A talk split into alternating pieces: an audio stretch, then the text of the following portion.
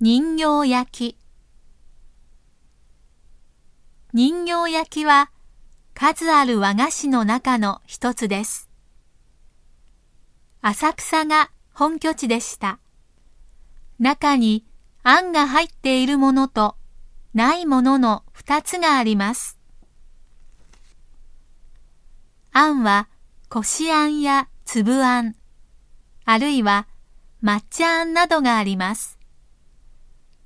中には洋菓子のカスタードクリーム、シュークリームの中身が入っているものもあります。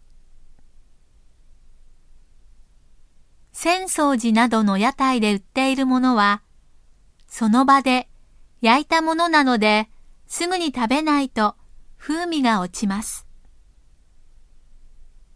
しかし、箱に入ったものは工場で量産されたものなので、1ヶ月くらいの保存ができます。